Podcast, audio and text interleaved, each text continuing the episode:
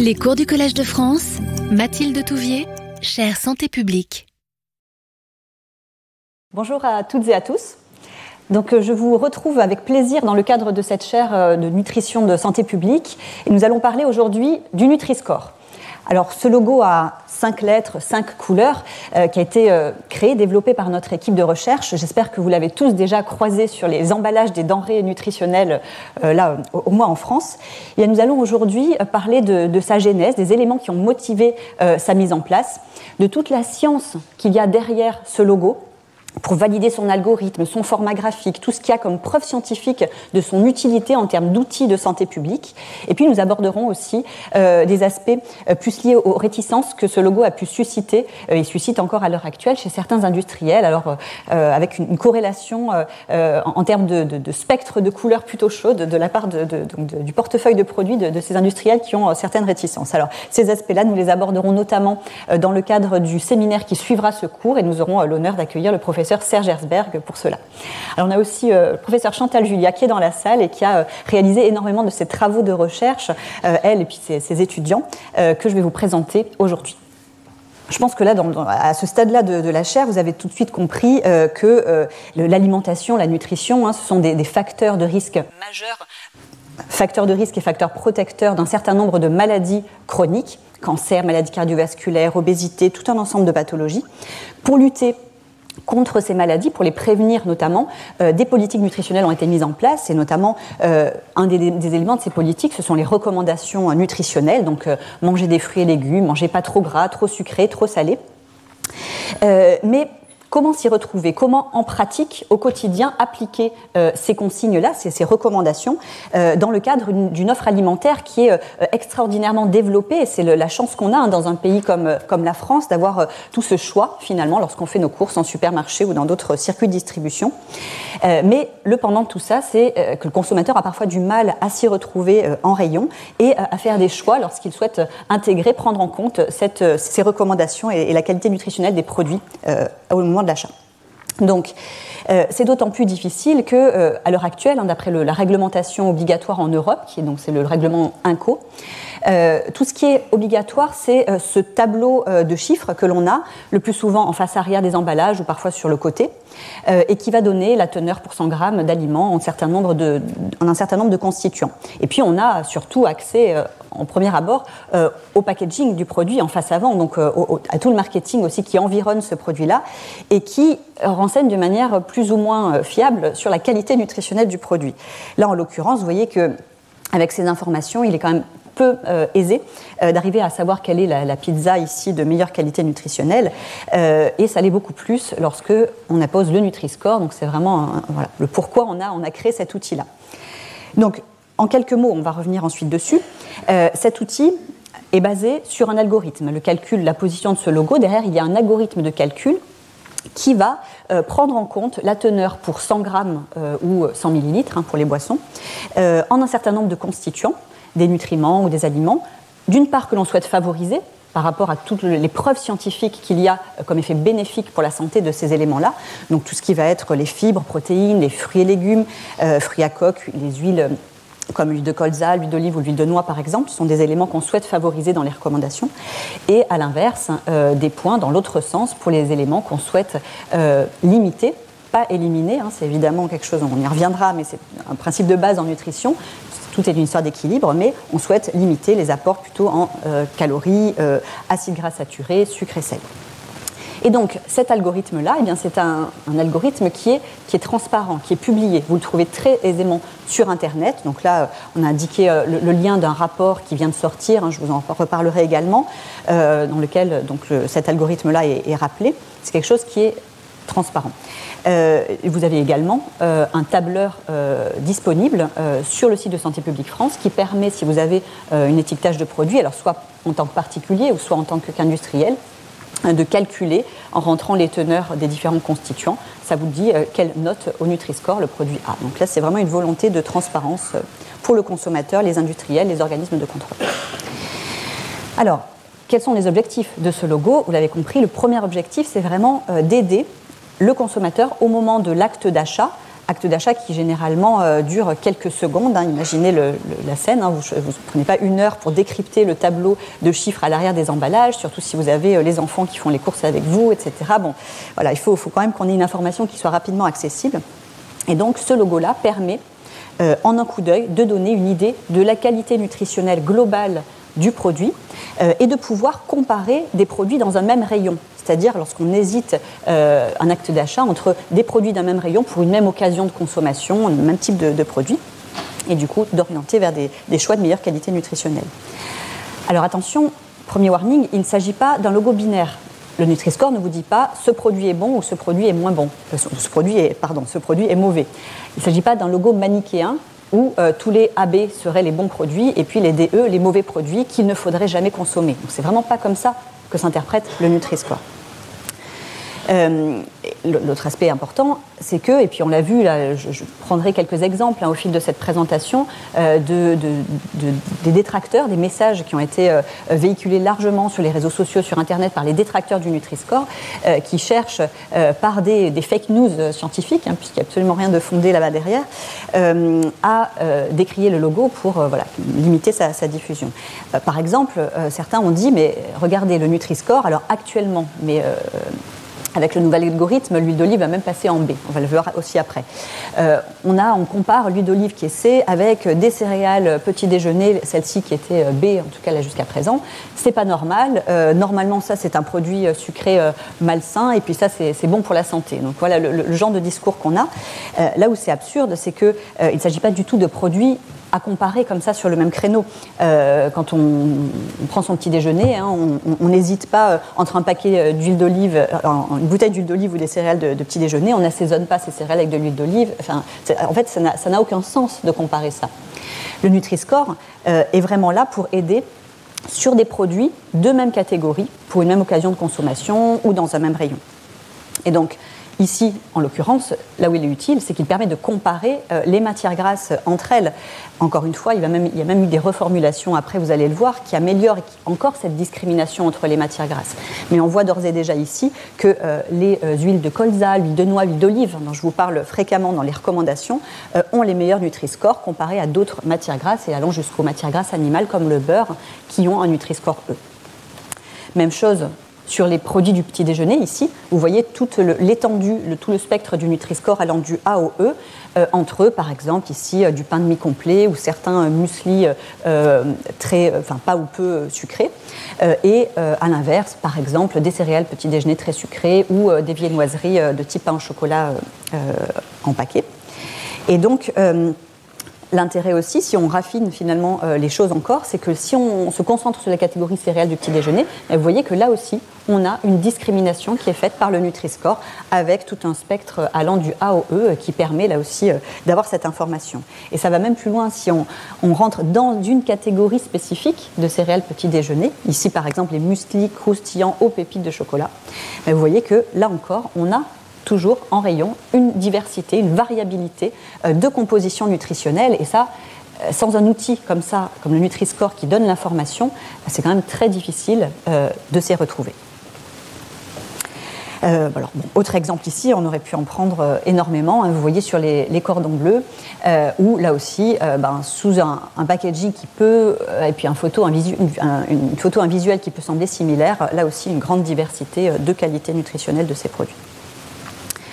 Euh, l'autre aspect, euh, donc juste euh, je l'énonce ici puis on développera plus tard, c'est vraiment d'inciter les industriels finalement à améliorer la qualité nutritionnelle de leurs produits, tout en gardant un produit qui soit bon pour le consommateur, je parle au goût, hein, qui soit attirant, et quand même une marge de manœuvre en termes de réduction des taux de sucre, de sel, etc. Et donc c'était aussi l'objectif d'inciter pour avoir ben, une meilleure note au Nutri-Score et du coup que ce soit un argument de vente, hein, euh, les industriels à reformuler euh, leurs produits. Alors, on va voir plusieurs éléments finalement ici de ben, qu'est-ce qu'on peut attendre d'un logo nutritionnel comme le Nutri-Score et puis qu'est-ce qu'on ne peut pas attendre et les amalgames qu'il ne faut pas faire. Alors, ce qu'on peut attendre d'un logo nutritionnel, eh c'est qu'il intègre, donc qu'il donne une idée de la qualité nutritionnelle des aliments. Mais par contre, il ne peut pas, euh, à lui seul, intégrer euh, tous les paramètres nutritionnels, chaque vitamine, chaque minéraux, chaque élément nutritif ne peut pas être pris en compte dans le calcul de, ce Nutri-Score. Alors, euh, c'est vrai pour le Nutri-Score, mais c'est vrai pour euh, les différents logos. Il y a eu différentes initiatives qui se sont développées aux quatre coins du, globe. Vous en voyez ici quelques exemples, et puis on, en reparlera dans des études plus spécifiques. Euh, eh bien, pourquoi ils n'intègrent pas ces logos-là euh, l'ensemble du spectre de, nutriments? Eh bien, euh, la raison pratique principale, c'est que, eh bien, on n'a pas l'information. la réglementation, le INCO, impose, et c'est déjà un point important, de doser, enfin, et d'avoir une information sur les calories, les acides gras saturés, le sucre, le sel, etc. pas euh, sur 30, euh, dans la table de composition du SQL, hein, vous avez euh, plus de 30 à 50 constituants possibles, on n'a pas toutes ces informations-là. On ne les a pas et ce serait difficile de les avoir puisque autant pour des, grandes entreprises qui auraient les moyens de faire doser, même dans certains vitamines, certains polyphénols spécifiques, qui pourraient le faire sur l'ensemble de leur gamme de produits. après, si on veut une équité de traitement aussi par rapport aux PME, par exemple, on ne peut pas imposer à tout le monde d'avoir un dosage sur chaque produit pour, pour 50 substances avec des dosages qui coûtent parfois cher. Donc, on se base avec ces logos sur les informations qui sont disponibles sur l'étiquetage. Euh, et quand même point important, c'est que le Nutri-Score et euh, avec aussi donc le, Health Star Rating euh, australien qu'on voit, qu'on voit là-haut, donc Australie, Nouvelle-Zélande, sont les deux logos les seuls qui prennent en compte des éléments positifs aussi, pas seulement le gras, le sucre, le sel à limiter, mais également des éléments à favoriser.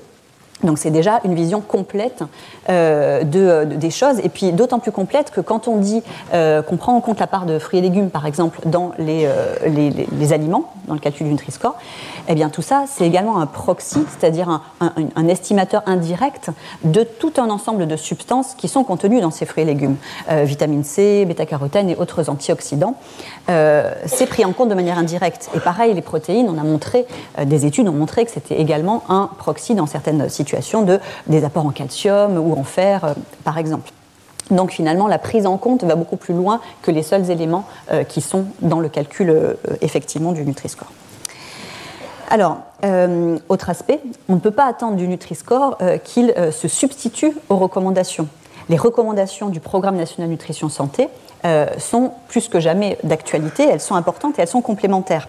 Elles vont donner des informations sur des, groupes d'aliments génériques à recommander. Donc, par exemple, hein, vous connaissez maintenant les au moins 5 portions par jour de fruits et légumes, de produits laitiers, les deux poissons par semaine, dont un poisson gras, euh, pas trop de sel, limiter les produits euh, gras, sucrés, salés, etc.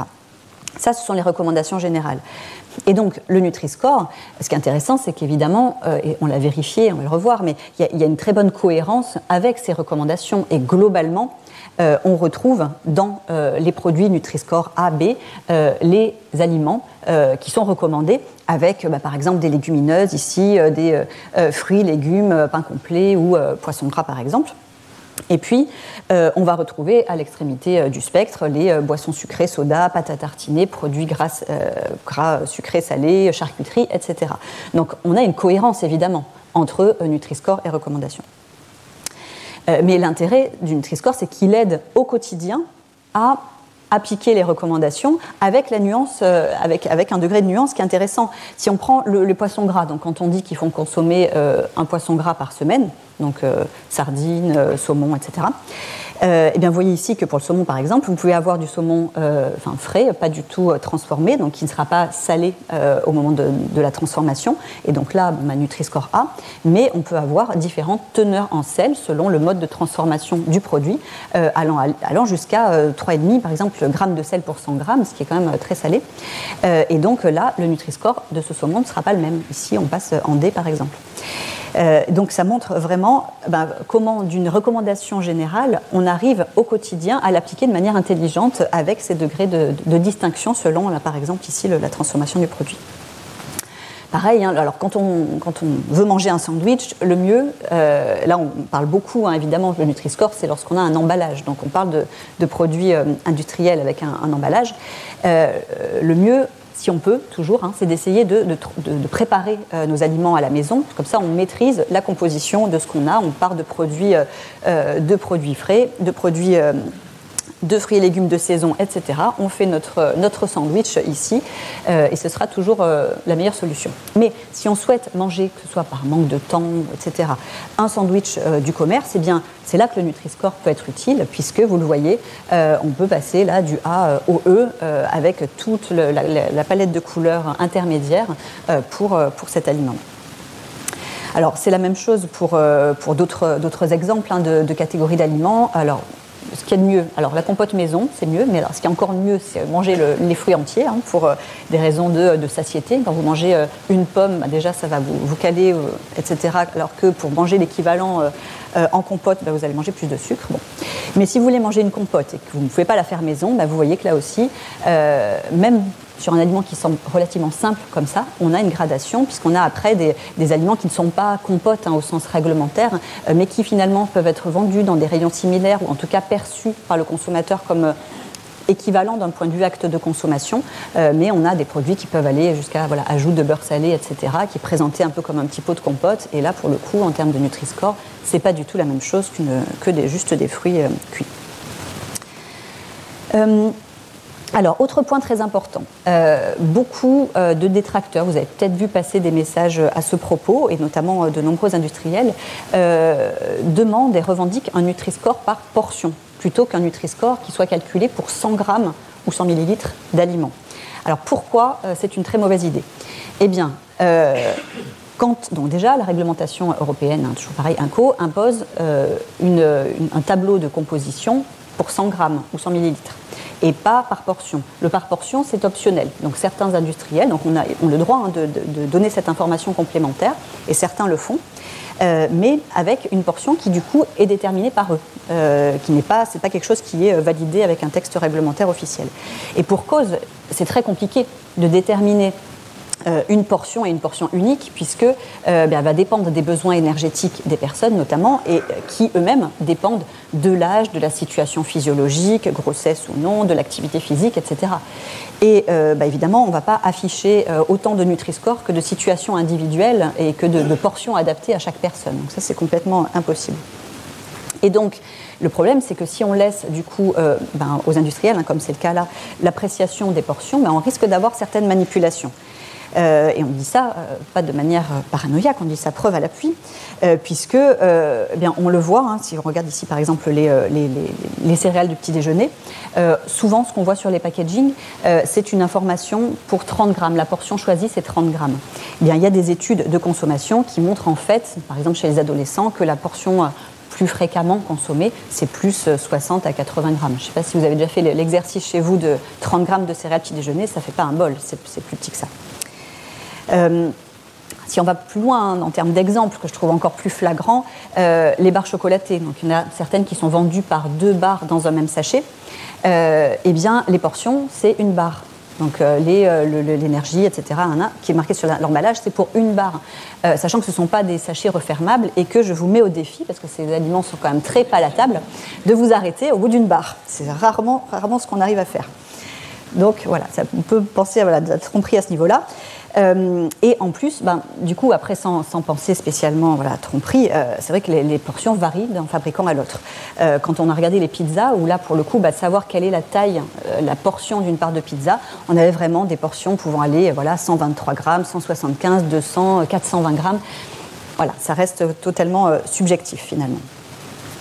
Euh, et puis bon, même pour le consommateur, euh, l'idée c'est que l'alimentation soit quand même quelque chose de naturel et qu'on n'ait pas à sortir notre balance euh, à chaque fois pour peser ce que signifie une portion de 35 grammes de mimolette ou de 123 grammes de pizza. Donc, et puis il y a même des travaux, voilà, par exemple cette publication-là, qui a montré que justement un logo qui se veut hein, par définition par, euh, par portion, hein, le logo ENL, hein, qui était notamment très euh, poussé par ce qu'on appelait euh, avant le, Big Six, Big Six, donc Coca, Pepsi, Nestlé, Mars, Mondelez et Unilever, pour ne pas les citer, qui étaient fervents opposants au Nutri-Score. eh bien, l'utilisation de ce logo-là par portion conduisait dans, des études donc de, regarder l'impact que ça avait sur les, choix de portions des consommateurs vers des portions plus élevées, notamment sur des, catégories de produits que l'on souhaite limiter, comme, comme, par exemple les pâtes à tartiner. Euh, donc, D'où, là je pense que vous avez une démonstration assez claire de l'intérêt d'avoir un, dénominateur commun quand on souhaite comparer différentes pizzas entre elles, différentes céréales petit déjeuner, etc., et qui soit du coup bah, le pour 100 grammes ou 100 millilitres, qui est ce qu'on a comme information sur l'emballage. Euh, juste deux, trois exemples euh, assez parlants également euh, de ce que serait le Nutri-Score si on le calculait tel qu'il est à, l'heure actuelle, et puis si on le calculait enfin non, tel qu'il est à l'heure actuelle, pardon, et si on le calculait par portion tel que indiqué par le, fabricant, donc soit un biscuit, soit deux dans le sachet fraîcheur de biscuits ou autre. Et vous voyez en fait qu'on n'a pas du tout le même résultat avec un Nutri-Score beaucoup plus favorable par portion que ce qu'il n'est réellement pour un produit qui est voilà, n'est que du, gras, du sucre et euh, quelques additifs euh, ajoutés. Euh, et puis pareil, on arriverait à des, incohérences, des aberrances ici, des aberrations, pardon, quand on compare ici le Nutri-Score de ces biscuits avec celui d'un plat qui, du coup, certes, en calories par rapport à un biscuit, euh, on a quelque chose de, plus calorique, mais c'est un plat repas. Donc c'est normal d'avoir euh, un, apport plus complet. Et puis c'est un, plat repas qui semble relativement équilibré, donc avec euh, des légumes, des légumineuses, des produits céréaliers, etc. Et donc on voit ici que pour un Nutri-Score calculé par 100 grammes, on a logiquement bah, les biscuits eux et puis ce plat-là qui, qui est, bien classé et quelque chose, une tendance qui s'inverse complètement lorsqu'on passe au calcul par portion. Et puis, bon, la même chose ici euh, sur cet autre exemple, mais je pense que vous avez compris la démonstration. Euh, alors, ce qu'on peut attendre d'un logo nutritionnel, bah, c'est qu'il soit euh, validé scientifiquement. Donc, ça paraît être voilà, totalement évident, mais c'est loin d'être le cas, et notamment les, logos et un logo qui est concurrent à l'heure actuelle du Nutri-Score, hein, pour le, choix d'un logo européen, n'a pas du tout ce degré de validation. Or, il y a tout un, processus, tout un, protocole à respecter et tout un, ensemble de cases à cocher euh, pour pouvoir dire ok là on a, on a on est allé au bout de la démarche scientifique et on a validé un, logo euh, qui euh, qui peut être utile potentiellement là pour la santé publique. Alors comment est-ce qu'on a procédé hein, pour la validation de ce Nutri-Score? Initialement, le calcul euh, qui, sous-tend, l'algorithme hein, qui sous-tend le Nutri-Score, euh, était basé sur un profil nutritionnel qui, était, qui avait été développé par les chercheurs de l'université d'Oxford euh, pour la Food Standard Agency au Royaume-Uni, dans le but de, réglementer la publicité à la télévision pour les produits pour enfants, notamment. Et donc, euh, ce, score-là, hein, donc ce que, je vous, disais tout à l'heure, euh, intègre les données euh, disponibles sur l'emballage pour 100 grammes d'aliments et pas par portion. et ont été validés par de nombreuses publications scientifiques, là déjà, déjà à la base, et intègrent, en plus des éléments de base du calcul, les proxys, enfin cette notion de proxy qui va plus loin que les éléments qui sont dans le calcul eux-mêmes. Donc ce, travail scientifique qui a été de valider cet algorithme-là euh, nutritionnel euh, a permis de, montrer, ce que vous allez voir là à travers différents travaux, de montrer la pertinence euh, de cet algorithme sur différents critères. Euh, comme je vous le disais, cette validation répond à des normes. Et donc, il y a eu euh, notamment des, protocoles, des guidelines pour le, développement et la validation d'un logo nutritionnel qui ont été euh, publiés, et notamment un processus qui a été détaillé et publié par l'OMS, qui décrit les différentes étapes nécessaires pour valider un logo nutritionnel. Et donc le Nutri-Score, à l'heure actuelle, est le seul euh, qui a euh, passé euh, ces différentes étapes avec données scientifiques publiées à l'appui. Et on est à aujourd'hui plus de 110 publications scientifiques qui ont montré, qui ont démontré, et on va voir les différents critères, la pertinence de santé publique du Nutri-Score. Alors, quand on parle de validation d'un logo, on a deux grands axes d'études de, validation. On a un premier axe qui est de valider l'algorithme lui-même, qui sous-tend le Nutri-Score, et un autre axe qui s'intéresse plus au format graphique, la manière dont il va être perçu, compris, etc. Donc, euh, pour ce qui est de la validation de, l'algorithme, un premier critère, euh, c'est déjà regarder comment est-ce qu'il permet de classer euh, l'offre alimentaire, les différents produits qui sont sur le marché. Est-ce qu'il les classe correctement par rapport et en, en, cohérence avec les, recommandations nutritionnelles Un autre aspect, c'est euh, lorsqu'on regarde les régimes alimentaires et la qualité nutritionnelle des régimes alimentaires et également le statut nutritionnel, donc statut sanguin en vitamine C, en d'autres constituants, des des personnes, de, populations d'études en fonction de leur consommation classée par le Nutri-Score, est-ce qu'on a là aussi une bonne cohérence entre meilleure qualité nutritionnelle de du régime au global, du statut nutritionnel et les aliments qu'ils consomment tels que classés par le Nutri-Score? Et autre aspect très important, c'est le fait de, de montrer euh, bien finalement que euh, les personnes qui consomment des aliments mieux classés au Nutri-Score ont moins de risques de différentes pathologies chroniques. Donc ça, c'est pour la partie validation du profil. Et puis, on a des éléments également pour la validation du format graphique. De quelle manière est-ce qu'il permet d'attirer l'attention des consommateurs? Est-ce qu'il est favorablement perçu? Est-ce qu'il est bien compris? Est-ce qu'il arrive bien à l'objectif finalement qu'on voulait, d'arriver à, classer les aliments selon leur euh, profil nutritionnel? Et in fine, est-ce qu'il a un impact euh, positif sur la qualité nutritionnelle des paniers d'achat des consommateurs? Donc si on regarde les, les différents critères, quelques exemples d'études qui ont été menées. Tout d'abord, sur la validation de l'algorithme euh, au niveau de l'offre alimentaire. Bien là, il y a eu toute une série euh, d'articles, hein, de, publications qui ont été conduites euh, et qui ont permis, sur la base des données de Open Food Facts, donc on reparlera aussi hein, d'Open Food Facts, mais juste en quelques mots, c'est une base de données collaborative, une application également, qui contient un, grand nombre d'aliments de marque, à la fois au niveau français, mais également dans, tout un, ensemble de, pays au niveau international. Euh, et qui euh, fournit, répertorie euh, tous les éléments que vous pouvez avoir sur l'emballage, donc sur leur composition, qui a calculé également avec l'algorithme validé le Nutri-Score. puis voilà, ça donne aussi tout un ensemble d'autres informations. Et donc on a pu regarder sur ces bases de données dans les, dans les différents pays. vous voyez ici en France, en Espagne, en Belgique, en Italie, Finlande, Norvège, etc. Donc dans, dans, de nombreux pays, qu'on a eh bien, une classification des aliments qui est globalement cohérente avec les recommandations euh, nutritionnelles nationales. Donc on retrouve hein, des, les fruits et légumes principalement classés dans les, euh, premières catégories euh, plutôt AB plus favorables du Nutri-Score, les produits sucrés, gras salés principalement dans les deux dernières, etc. Donc très bonne cohérence. Et puis on retrouve bien, et c'est ce qu'on voulait aussi, une grande variabilité de la qualité nutritionnelle au sein de chaque catégorie. Euh, autre, critère, cette fois-ci, on passe au niveau de, de, l'individu, enfin des individus et de leur consommation alimentaire. On n'est plus seulement au niveau de la composition. Et donc, ce qu'on a pu également valider euh, ici, euh, donc, dans le cadre hein, de, plusieurs travaux, dans le cadre de la Corps Nutrinet Santé, de, l'étude Suvimax également, ou de l'étude ENNS au niveau national représentatif français, euh, eh bien, c'est que la, consommation euh, d'aliments qui présentent euh, alors les scores les plus faibles, il faut savoir que le, Nutri-Score, l'algorithme hein, qui le sous-tend, plus il est faible, ce score-là, meilleure est la qualité nutritionnelle. Plus il va être élevé, plus le produit sera de, moins bonne qualité nutritionnelle. Et donc, dès une consommation d'aliments avec un score FSA des aliments traduit au niveau de la diète des individus, c'est-à-dire qu'on prend en compte le score de chaque aliment consommé. Et puis on pondère ce score par la quantité de chaque aliment consommé. Et donc on a une moyenne finalement du score euh, consommé par l'individu, euh, qui est pondéré par les quantités de chaque aliment qu'il a pris. Prise. Et donc, euh, on voit que plus ce score est favorable, donc meilleure qualité nutritionnelle, eh bien, plus on a des apports lorsqu'on calcule les apports individuels, hein, euh, des apports en, termes de calories, d'acides gras saturés, sucres euh, ajoutés, etc., qui vont être plus faibles, et euh, au contraire des apports en, acides gras polyinsaturés, oméga 3, etc., fibres, vitamines et minéraux, qui vont être plus, plus élevés.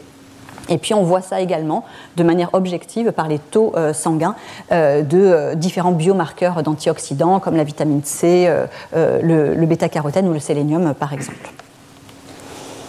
Euh, et donc enfin, pour ce qui est la partie validation de l'algorithme, les études étiologiques, donc les études épidémiologiques. Euh, et donc là, de, nombreuses études ont été conduites, par exemple dans le cadre de, de l'étude Suivimax, où on a montré euh, que des personnes qui consommaient euh, des aliments mieux classés au Nutri-Score avaient un risque, euh, alors moins bien classés au Nutri-Score ici, euh, avaient un risque accru de cancer, de maladies cardiovasculaires, d'obésité et de syndrome métabolique. Et puis, même chose dans la cohorte Nutrinet Santé, notamment sur les maladies cardiovasculaires, cancer du sein ou encore l'asthme. Ce sont des études également que qui ont été conduites par d'autres équipes de recherche. Hein. Celles-ci, ce sont des, études de nos équipes, de notre équipe. ici, les, études espagnoles conduites par d'autres équipes dans la cohorte SUN, donc sur plus de 20 000 adultes, où Ici, ils s'intéressaient à la mortalité ils ont montré euh, un risque accru de mortalité euh, prématurée, notamment par cancer euh, lié à une consommation régulière d'aliments moins bien classés au Nutri-Score. Et puis dans la cohorte Enrica, ici, plus de 12 000 adultes où ils ont également observé une augmentation de risque de la mortalité globale et notamment cardiovasculaire, et, mais aussi équivalente pour cancer à la mortalité globale. Euh, avec une consommation euh, d'aliments moins bien classés au Nutri-Score. Alors, c'est quelque chose également que nous avons retrouvé euh, dans le cadre de la cohorte EPIC. Donc, cette cohorte vous avait été présentée par, par Elio Riboli. C'est une cohorte au niveau européen, hein. donc on est sur environ 500 000 adultes en Europe. Et donc, deux, deux, articles que nous avions publiés, l'un qui montrait une association entre donc, consommation d'aliments moins bien classés au Nutri-Score et augmentation de risque de cancer donc quand on regardait au global, et puis quand on allait euh, site par site, enfin localisation de cancer par localisation, on voyait ça sur les cancers colorectaux, voie aérodigestive supérieure, estomac, euh, poumon chez les hommes et foie et euh, sein post-ménopause chez les femmes. et puis un autre article sur la mortalité où on voyait du coup une augmentation de la mortalité toutes causes confondues et plus spécifiquement par cancer, par maladie du système circulatoire, respiratoire et système digestif. Alors on avait également des études euh, dans, différents pays qui ont montré le lien entre euh, ces consommations et euh, le risque de, de, surpoids et donc les trajectoires également d'IMC dans ces populations. Euh, et donc là, on s'était euh, euh, amusé à comparer différentes versions de l'algorithme. je disais au départ l'algorithme initial de, donc, du, du UK, celui qui a été modifié dans le cadre du, de la constitution du Nutri-Score, hein, notamment par le Conseil de la santé publique, donc ce qui était appelé ici le FSA-HCSP. Euh, et puis euh, euh, d'autres modifications de cet algorithme, notamment pour le, système, le HSR australien, par exemple, ou voilà, un autre système.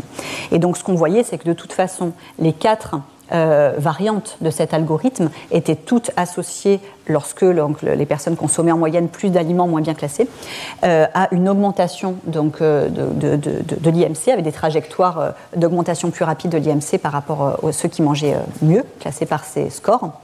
Euh, et que le Nutri-Score, la version de l'algorithme telle qu'on l'a modifié, utilisée pour le Nutri-Score, apparaissait euh, encore plus performante dans ces modèles-là par rapport aux autres, qui c'était celle qui était associée euh, à, le plus de gains de poids dans cette étude étiologique. Donc ça, ce sont des travaux, hein, tous ces travaux réalisés dans le cadre de, doctorats de différents étudiants, ici Magnon Egnel, sous la, direction de, Chantal Julien. Alors, autres aspects, je vous le disais, euh, de validation, la validation du format graphique lui-même. Euh, déjà, les aspects euh, attirer l'attention des consommateurs, la perception.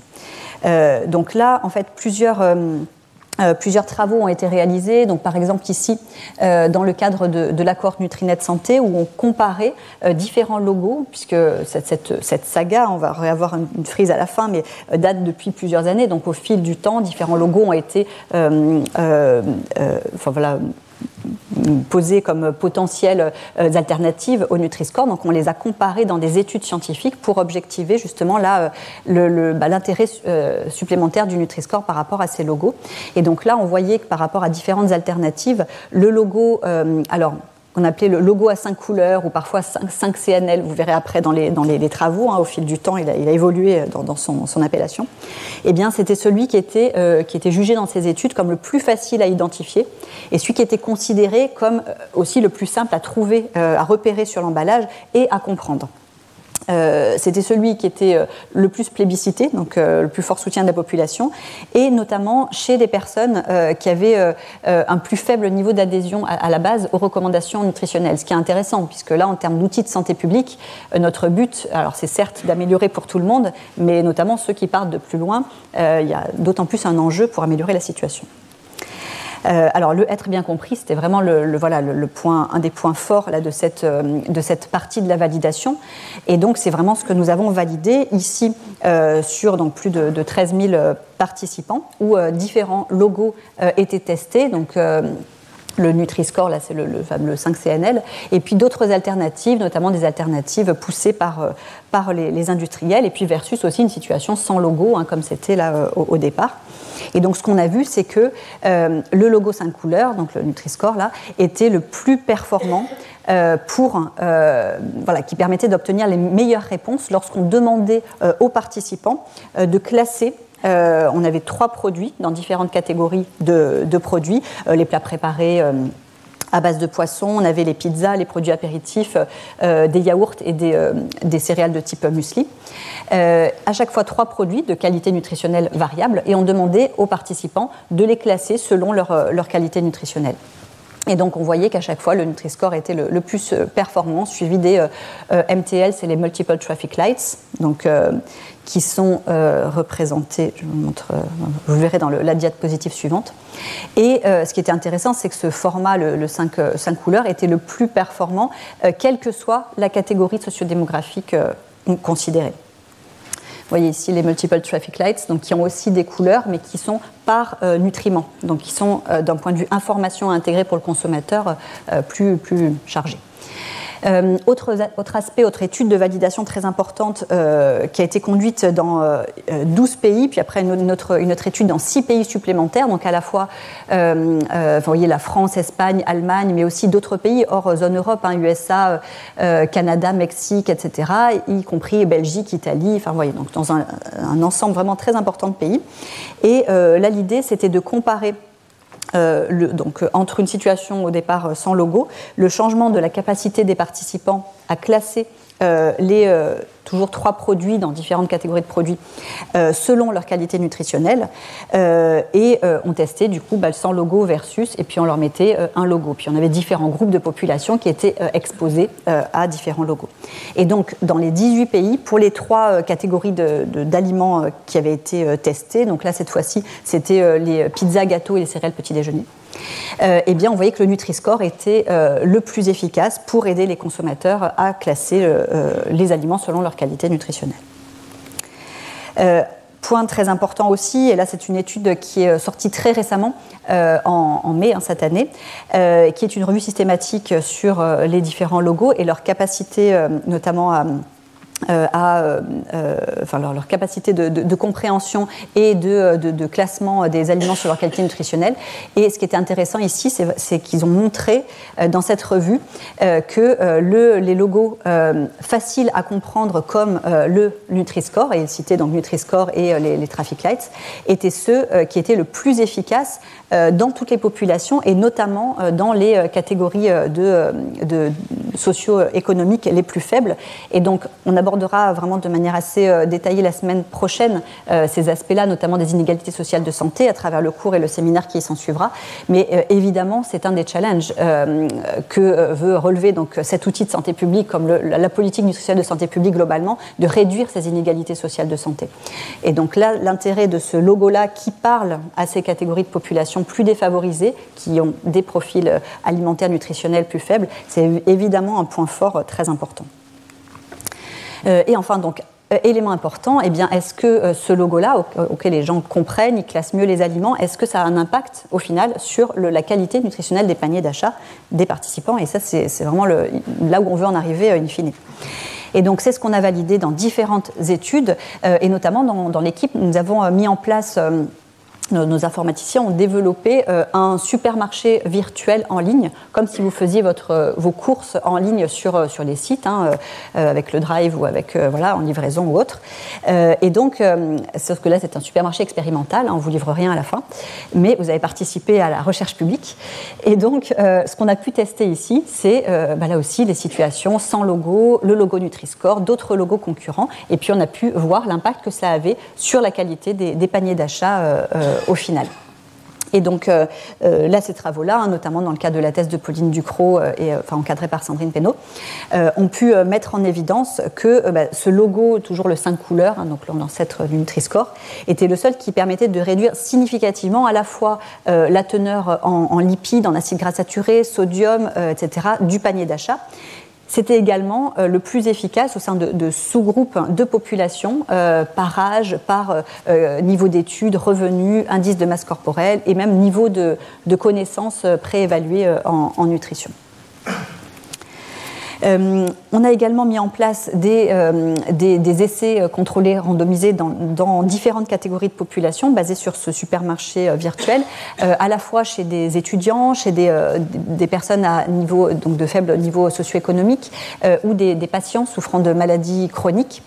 et là aussi, ce qui a été montré, c'est que dans, dans ces trois groupes-là, le Nutri-Score améliorait significativement la qualité nutritionnelle du panier d'achat le, fait d'afficher aussi le, Nutri-Score euh, permettait de réduire le contenu donc en calories, acides gras saturés, sodium des paniers d'achat et euh, conduisait également à des substitutions euh, vers des aliments moins transformés.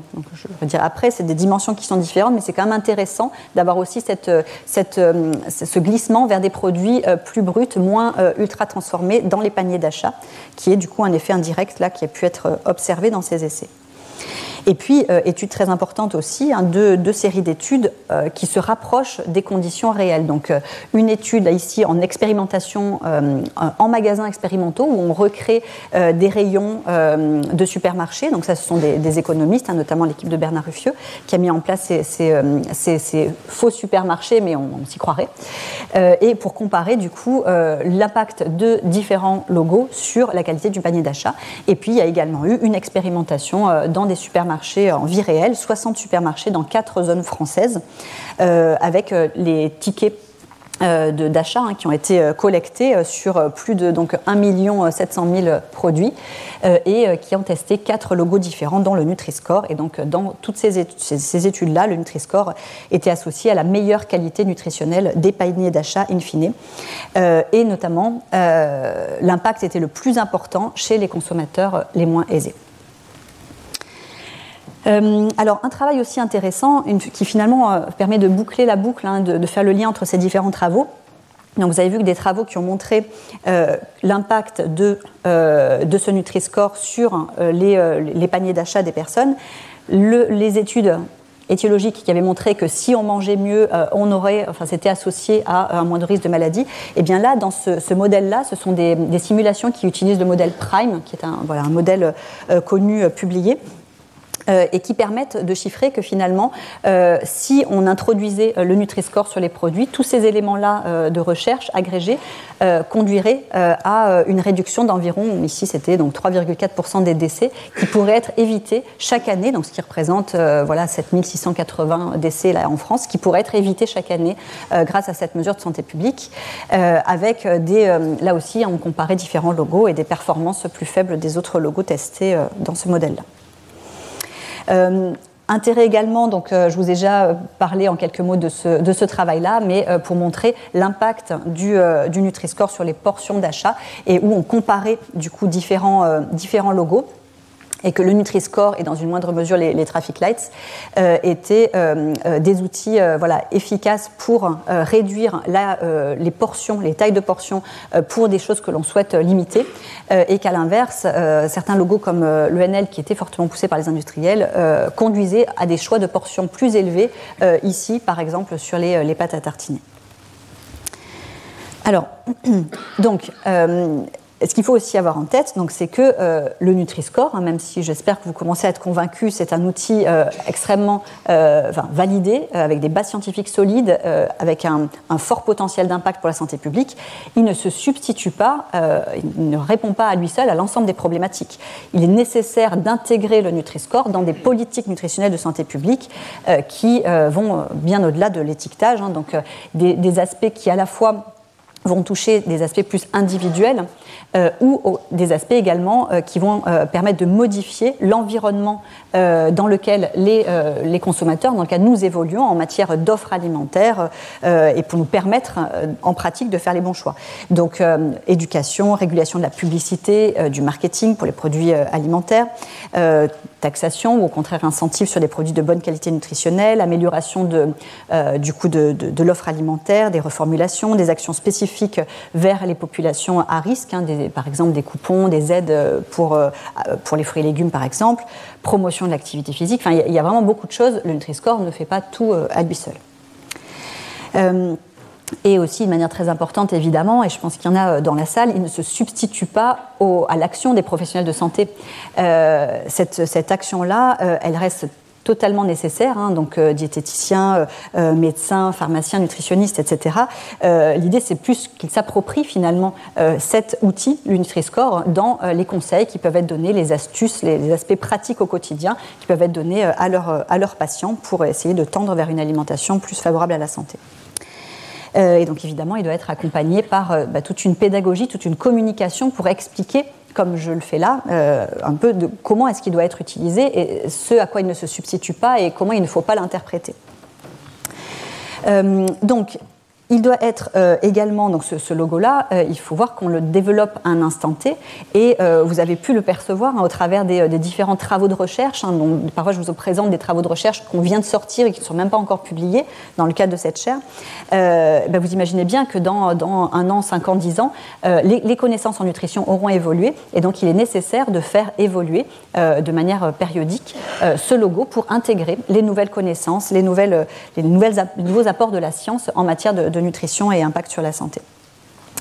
Euh, et donc, dans, cette optique-là, euh, et dans le cadre de la gouvernance transnationale, hein, puisque donc, plusieurs pays, on va, on va les lister, euh, ont adopté le Nutri-Score, pas uniquement la France, mais il y a une gouvernance qui réunit les différents pays qui l'ont adopté et un comité scientifique international avec des représentants de chaque pays qui a été mis en place pour réfléchir à quelles modifications apporter au Nutri-Score pour intégrer le plus finement possible les dernières avancées de la science. donc, ce comité était présidé par Chantal Julia, là, jusqu'à présent et a permis de publier l'été dernier euh, des modifications euh, de l'algorithme pour les aliments solides. Et puis euh, cette année, là, ça vient vraiment de sortir là au printemps 2023, des modifications pour les boissons. Et puis, voilà, ça ne s'arrête pas là. Hein. L'idée, c'est d'avoir un comité, alors peut-être tous les trois ans, à voir pour la, périodicité, et des réflexions, par exemple, dans le futur, comment intégrer d'autres dimensions, éventuellement sur la transformation ou autre. c'est des choses qui pourront être, qui seront à l'étude dans le futur. Alors pour ce qui est de, des, en quelques mots, les modifications de l'algorithme pour les aliments solides, qui a donc euh, été publié l'été dernier. Euh, donc l'idée, c'était vraiment de, permettre une meilleure euh, classification bah, sur les poissons gras, donc qui soient mieux reconnus comme des aliments bons pour la santé. Encore une fois, ceux qui ne sont pas ultra salés, etc. une meilleure discrimination aussi sur les matières grasses, les huiles végétales mieux classées, sur les, tout ce qui est produits céréaliers, avec les pains complets riches en fibres, etc. mieux classés, puis les, produits, euh, les pains, pains de mie, blancs, etc., euh, voilà, moins bien classés. Euh, une pénalisation plus importante sur le sucre et le sel pour les produits sucrés et salés. et puis également meilleure discrimination au niveau du groupe des produits laitiers, entre les produits laitiers sucrés, entre les différents types de fromages, etc. Alors un exemple ici hein, d'un travail euh, qui est en cours, euh, qui illustre les, différences euh, qu'on peut avoir entre l'ancien et le nouvel algorithme, qui permettent ici de mieux classer, voyez, les pains de mie blancs, qui d'un point de vue nutritionnel sont pas, vraiment très intéressants, il n'y a, pas, pas de fibres notamment, ou peu de fibres à l'intérieur, et qui étaient plutôt dans les AB, et qui vont, avec le nouvel algorithme en gris clair, passer plutôt là dans les C, et puis au contraire les pains de mie complets qui vont gagner du côté euh, euh, qui, étaient, euh, voilà, qui vont être mieux, mieux classés avec l'algorithme révisé. Alors, on a également les céréales petit déjeuner, dont certaines, et ça, ça a fait pas mal couler d'encre aussi chez certains détracteurs, certains, et alors parfois, pas tout le temps, mais euh, ils se débrouillaient pour avoir une meilleure note. Alors parfois ils enlevaient effectivement du sucre, etc. Mais parfois aussi ils rajoutaient euh, des fibres euh, derrière, de manière plus ou moins artificielle. Il y a eu là un travail qui a été fait dans les reformulations pour pénaliser les produits sucrés, dont les céréales petit déjeuner sucrées comme celles-ci font partie. Et donc on voit ici eh bien, que certaines, comme là, les trois premières qui étaient classées A, de fait, du fait de leur teneur en sucre, vont passer à C. Euh, euh, et puis euh, celles qui étaient voilà, ici C vont passer à D, là pour les, les plus, les plus sucrées et grasses. et finalement, seules vont rester A ou B, celles qui sont finalement peu, peu sucrées, effectivement. Sur les matières grasses également, les huiles de colza, de noix, là, vont passer à B. L'huile de tournesol va passer de, D à C.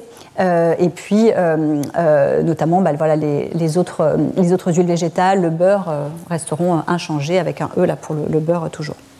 Pour ce qui est des boissons, donc vraiment les modifications qui viennent de sortir, euh, on a euh, donc les laits euh, demi-écrémés et crémés qui seront classés en B, le lait entier en C par la teneur en acides gras saturés. Les boissons lactées sucrées, là on n'en aura plus dans les catégories A ou B, comme ça avait pu être le cas pour, pour certaines à l'heure actuelle. Elles seront principalement D ou E. Euh, sauf celles qui sont voilà, à plus faible teneur en sucre. On peut avoir des C là aussi, hein. c'est vraiment euh, lié à, ces, paramètres nutritionnels. Et euh, de même dans tout ce qui est boissons fermentées à base de lait, des yaourts à boire aromatisés, etc., qui seront plus en A et qui seront dans différentes catégories en fonction de leur teneur en sucre notamment. Pour ce qui est des, des boissons, en fait, qui était l'objectif hein, vraiment de, ces modifications, c'est que seule l'eau, qui est la seule boisson recommandée euh, à volonté, euh, soit classée A, euh, et qu'après on ait une gradation, et notamment selon la teneur en sucre des, produits, et donc avec également une pénalisation des boissons édulcorées pour qu'elles ne soient pas perçues comme une alternative aux, boissons sucrées, donc conformément notamment à ce que recommande l'ANSES, hein, de ne pas considérer ça comme une alternative au quotidien. Et donc elles vont se retrouver là dans la catégorie C, voire D ou E pour celles qui associent aussi du sucre en même temps.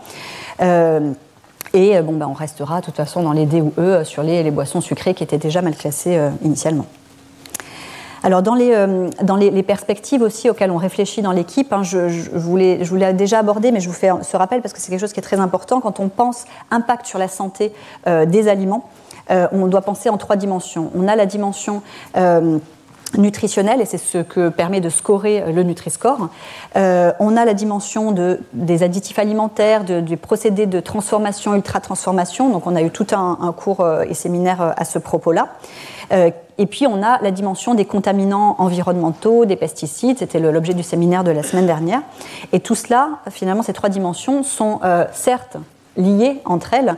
Euh, on a, euh, euh, par exemple, ben voilà, une majorité de produits ultra transformés, enfin, de produits qui sont classés D, E au Nutri-Score qui vont être ultra transformés, et, inversement, on a, on peu de produits ultra transformés dans les catégories A ou B du Nutri-Score. Donc il y a quand même une corrélation entre les deux, évidemment, mais ce sont quand même deux dimensions qui sont complémentaires.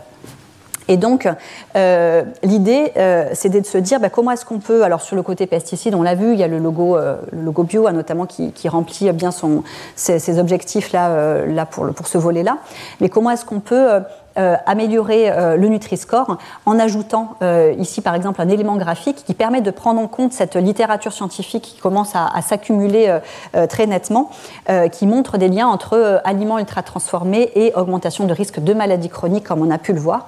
Et donc on a voulu tester dans le cadre d'un essai randomisé dans Nutrinet Santé la position d'un cadre noir autour du Nutri-Score qui serait mis euh, pour les aliments euh, ultra transformés et qui ne serait pas mis pour les aliments qui ne le sont pas. Et donc on a pu tester euh, l'impact de, ces, de ce, nouveau logo versus bon, ben, voilà, une situation sans logo sur la capacité des participants dans un essai randomisé dans, dans Nutrinet à classer les, un certain nombre d'aliments selon toujours la, qualité nutritionnelle, hein, comme le fait le Nutri-Score à la base, mais aussi euh, discriminer ceux qui sont ultra transformés de ceux qui ne le sont pas. Euh, et donc on a montré évidemment que ce logo euh, avait un impact très intéressant potentiellement sur ces deux dimensions-là. Donc c'est quelque chose auquel voilà, on réfléchit, c'est quelque chose aussi auquel on, pourra, encore une fois, dans, quelques années, quand on va avoir identifié, de par les travaux de recherche sur les additifs alimentaires, les autres contaminants liés au process, quelles sont les substances problématiques, etc., il y aura des actions à conduire au niveau de la réglementation, hein, peut-être pour en interdire certains, je ne sais pas. Euh, mais euh, pour ceux qui resteraient utilisés et qu'on voudrait, dont on voudrait limiter les apports, on pourra éventuellement, quand les niveaux de preuve seront bien là établis, intégrer ça dans le calcul du Nutri-Score. Mais pour l'instant, on n'en est pas euh, du tout là. Ce qu'on a, c'est vraiment les études qui montrent ultra transformé santé. Et donc la réponse pourrait être, là en tout cas, dans les années qui viennent, cette histoire de cadre noir. Euh, donc si on reprend les différents éléments, hein, donc depuis 2011 euh, s'accumulent les études scientifiques euh, montrant l'intérêt du Nutri-Score sur les différentes dimensions. ces, études scientifiques, du coup, ont, été soutenues par et donc euh, pris en compte dans le cadre d'expertise par les différentes agences sanitaires, donc Santé publique France, ANSES, le Conseil de la santé publique. Euh, et euh, le Nutri-Score a bénéficié du coup dès le départ du soutien d'associations d'experts, notamment de professionnels de santé ou de sociétés savantes dans des domaines nutrition et santé, et également de soutien d'associations de consommateurs, en France par exemple, hein, que choisir, CLCV, 60 millions de consommateurs ou encore Foodwatch. Donc tout ça a conduit euh, à une décision politique qui a été d'adopter en France le Nutri-Score euh, dès 2017 et puis ensuite entre 2018 et 2020 dans six autres pays de, la zone Europe, donc euh, Belgique, Luxembourg, les Pays-Bas, la Suisse et, puis l'Espagne. Je pense pas, j'en ai oublié. et puis on a également du coup, dans le cadre donc de, toujours, c'est pour ça qu'a été mis en place cette gouvernance transnationale hein, dont je vous parlais. Euh, et donc, on a une adoption qui a été progressive par les industriels, avec ben, au départ en 2014 zéro industriel hein, qui, suivait, voire même une réticence. Les premiers euh, courageux qui se sont lancés et qui ont euh, apposé le Nutri-Score, hein, ils étaient 6 en 2017 au départ. et puis, on était l'année dernière à 815, on est à plus de 900 marques cette année et la dynamique se poursuit, avec toujours une forte opposition de ceux que j'ai déjà cité tout à l'heure, mais qui euh, reste très fermement opposé. Et vous pouvez le voir, hein, d'après ces marques-là, euh, ce sont des produits euh, qui sont globalement pas très bien, pas très bons nutritionnellement, pour lesquels évidemment les Nutri-Scores ne sont pas très favorables. Mais donc évidemment, euh, tout au long de ce processus, et c'est ce que vous allez voir ensuite avec le, séminaire du professeur Herzberg, euh, les lobbies se sont mis en marche avec euh, du coup des, actions pour essayer de contrer l'adoption du Nutri-Score, et un débat qui aujourd'hui se situe au niveau européen, puisque nous n'avons pas le droit en tant qu'État membre, d'imposer la position de quelque chose sur l'emballage hein, pour les denrées alimentaires. C'est tout, tout, ce qui est régulation de l'emballage doit être décidé et harmonisé au niveau européen. Donc même si les États euh, prennent euh, sur eux de, mettre le Nutri-Score comme logo obligatoire dans les, les différents pays, euh, il reste à l'appréciation des industriels. Et donc euh, là, le, challenge maintenant, euh, c'est euh, eh bien d'avoir un logo qui soit obligatoire, qui soit harmonisé pour l'ensemble des pays européens. Et ce sont les discussions qu'il y a à l'heure actuelle. Et dans ce cadre-là, il y a également un fort soutien, je vais vous montrer une diapositive après, à la fois d'associations d'experts, d'associations de consommateurs au niveau européen pour la position du, du, logo Nutri-Score, avec une décision politique qui devait être prise par l'Europe en 2022 et qui tarde à venir, on l'espère là, en 2023 euh, pour ce logo harmonisé obligatoire. Et donc les deux euh, logos en liste, donc il qui a donc été euh, validé avec toutes les études que je vous ai présentées, et un, concurrent qui a été du coup poussé ces dernières années, notamment par les industriels, notamment en Italie, avec Ferrero, etc. Euh, et qui, euh, qui est, voilà, se présente là sous forme de, euh, de batterie. un logo qui, a, qui, est assez contre-intuitif, hein, puisque donc, il va présenter par exemple le, sel, le sucre, etc. Et plus la batterie est basse, moins il y a de sel, de sucre, etc. Donc, ce qui est assez contre-intuitif par rapport à ce qu'on voit sur nos téléphones portables, on est content quand la batterie est élevée. Et donc là, plus la batterie est basse, mieux c'est. quelque chose par aliment, sans couleur, etc. Donc voilà, vous voyez par rapport à tout ce que je vous ai démontré que ce n'est pas vraiment la bonne direction. Euh, et ça, ça a d'ailleurs été objectivé, on n'est pas les seuls à, dire ça. Euh, il y a eu un rapport du JCR, donc, qui est un, service scientifique interne à, la Commission européenne qui réalise des, études, des recherches euh, à la demande de, de, la Commission sur certains sujets et qui a euh, publié euh, notamment euh, sur, sur l'étiquetage, sur, sur l'aspect logo, logo nutritionnel, tout un rapport et qui répertorie, alors vous aurez les, diapos comme d'habitude en PDF sur le site, qui répertorie tous les critères pour un bon logo nutritionnel. quels sont les, les, les, critères, les cases que, que, doit cocher un logo pour être efficace, un bon outil de santé publique Et donc, bon, pour, pour résumer ici, hein, le Nutri-Score coche toutes les cases qui ont été listées par ce, rapport-là, donc indépendant euh, en termes de caractéristiques positives. Euh, pour son utilité, son efficacité, euh, comme un logo voilà, simple, coloriel, qui soit synthétique, qui soit évaluatif, dont le calcul s'appuie sur une quantité de référence et pas par portion, etc. Donc exactement la définition du Nutri-Score. Et à l'inverse, hein, le système, l'autre, le Nutrinform italien, était vraiment coché, voilà, pas du tout ces cases-là. Euh, donc, il y a également aussi donc, euh, des, études hein, que vous pouvez retrouver fréquemment. Euh, Santé publique France régulièrement fait des études de, de, la manière dont le Nutri-Score diffuse dans la population, dont la population s'approprie et, le, et le est-ce qu'elle voilà, est plutôt favorable au Nutri-Score Et on a d'excellents chiffres hein, et qui ont encore évolué. Hein. C'est une étude qui datait de 2021 chez les adultes et qui montrait ici bah, par exemple, euh, voilà, 66% qui spontanément indiquaient que le Nutri-Score apporte des, apportait des informations sur la composition, la qualité nutritionnelle des produits. 93% euh, qui pensent que c'est utile pour connaître la qualité d'un produit alimentaire, etc. Même chose chez les adolescents.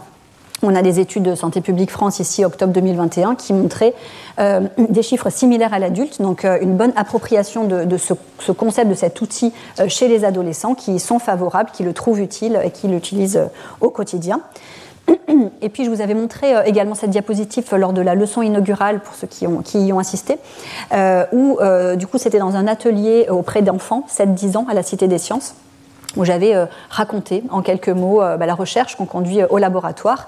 Et il devait ensuite, c'est le thème de l'atelier, hein, ça s'appelle Ma recherche en 180 briques avec l'Université Sorbonne Paris Nord. Et l'idée c'était de reproduire la recherche, de l'illustrer en Lego. Euh, et donc j'avais été assez estomaquée hein, pour, par leur, jeune âge euh, par ce supermarché qu'ils avaient euh, bah, mis, en, mis en scène et qui vraiment était centré sur ce concept du Nutri-Score. Donc on voyait les plots de couleurs, hein, donc ils n'avaient que quatre couleurs, donc ils avaient mis quatre plots sur les produits, ici les fruits et légumes en vrac. ils nous avaient expliqué comment avec les Tokiwoki, en fait c'était des téléphones et ils avaient des applications et comme ça ils scannaient, ça donnait le Nutri-Score. Enfin voilà, c'était extrêmement élaboré pour des enfants de, cet âge-là. J'avais trouvé ça vraiment super. Et c'est vraiment très positif. Et nous, c'est ce qu'on entend aussi dans le cadre de, conférences de grand public ou autour de nous, euh, le fait que bah, souvent, c'est des enfants qui ramènent le Nutri-Score à la maison et qui, euh, comme un jeu en fait hein, de couleurs, euh, disent à leurs parents ce qu'il faudrait consommer grâce à ce logo-là. Alors, juste pour montrer, hein, illustrer aussi la diffusion dans, la population, l'INSERM, hein, qui a vraiment mis en, en, avant le Nutri-Score dans sa campagne comme un des résultats clés dans sa campagne institutionnelle hein, sur l'image de, l'INSERM, donc ça c'était euh, euh, l'année dernière.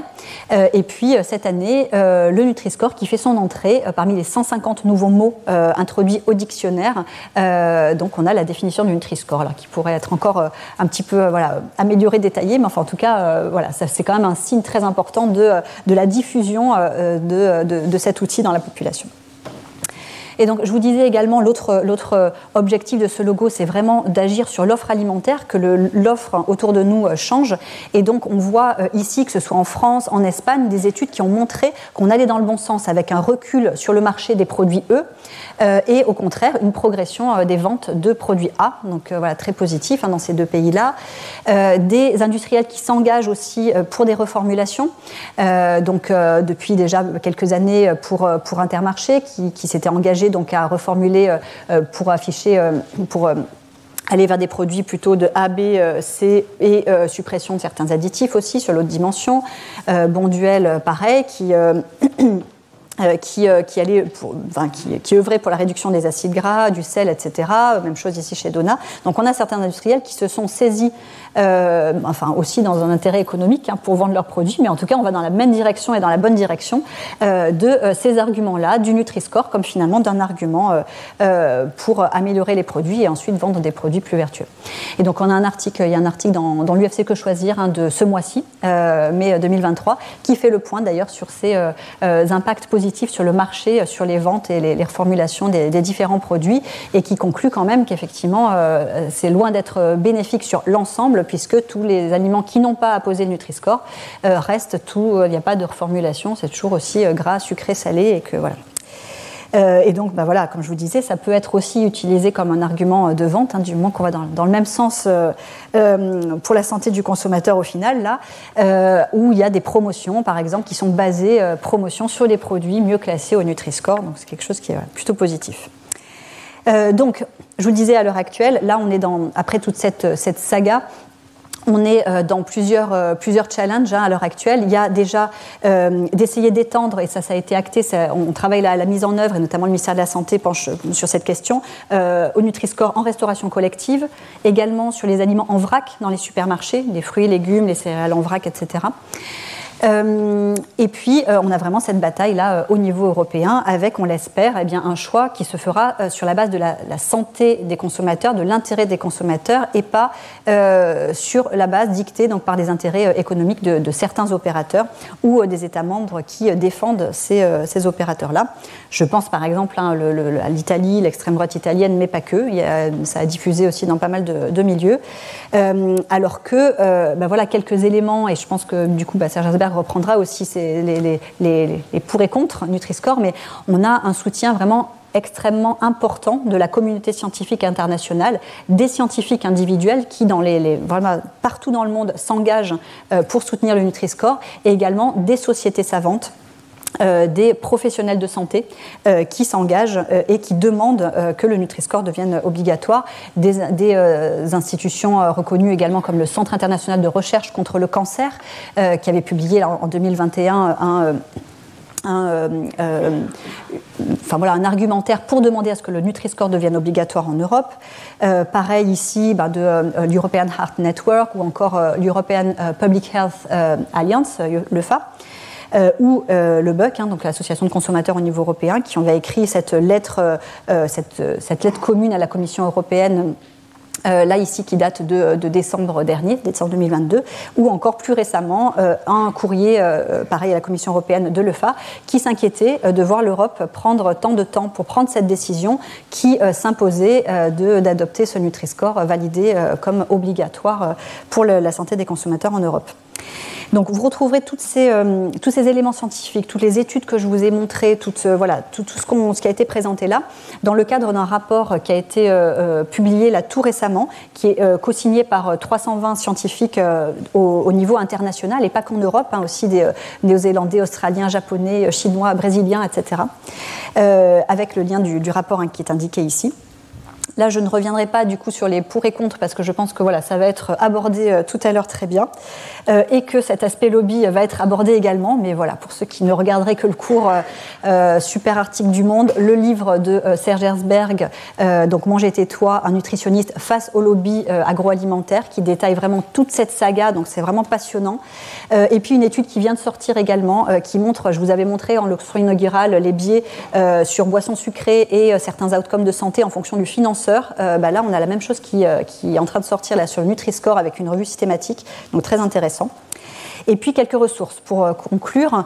alors, toutes les études, à chaque fois qu'une nouvelle étude sort, vous la trouvez, elle est, répertoriée sur le site du ministère de la Santé, hein, sur, le, Nutri-Score, sur le site du ministère de la Santé. Vous avez également sur le site de Santé publique France les aspects liés à la mise en œuvre pratique, puis le tableur de calcul, etc.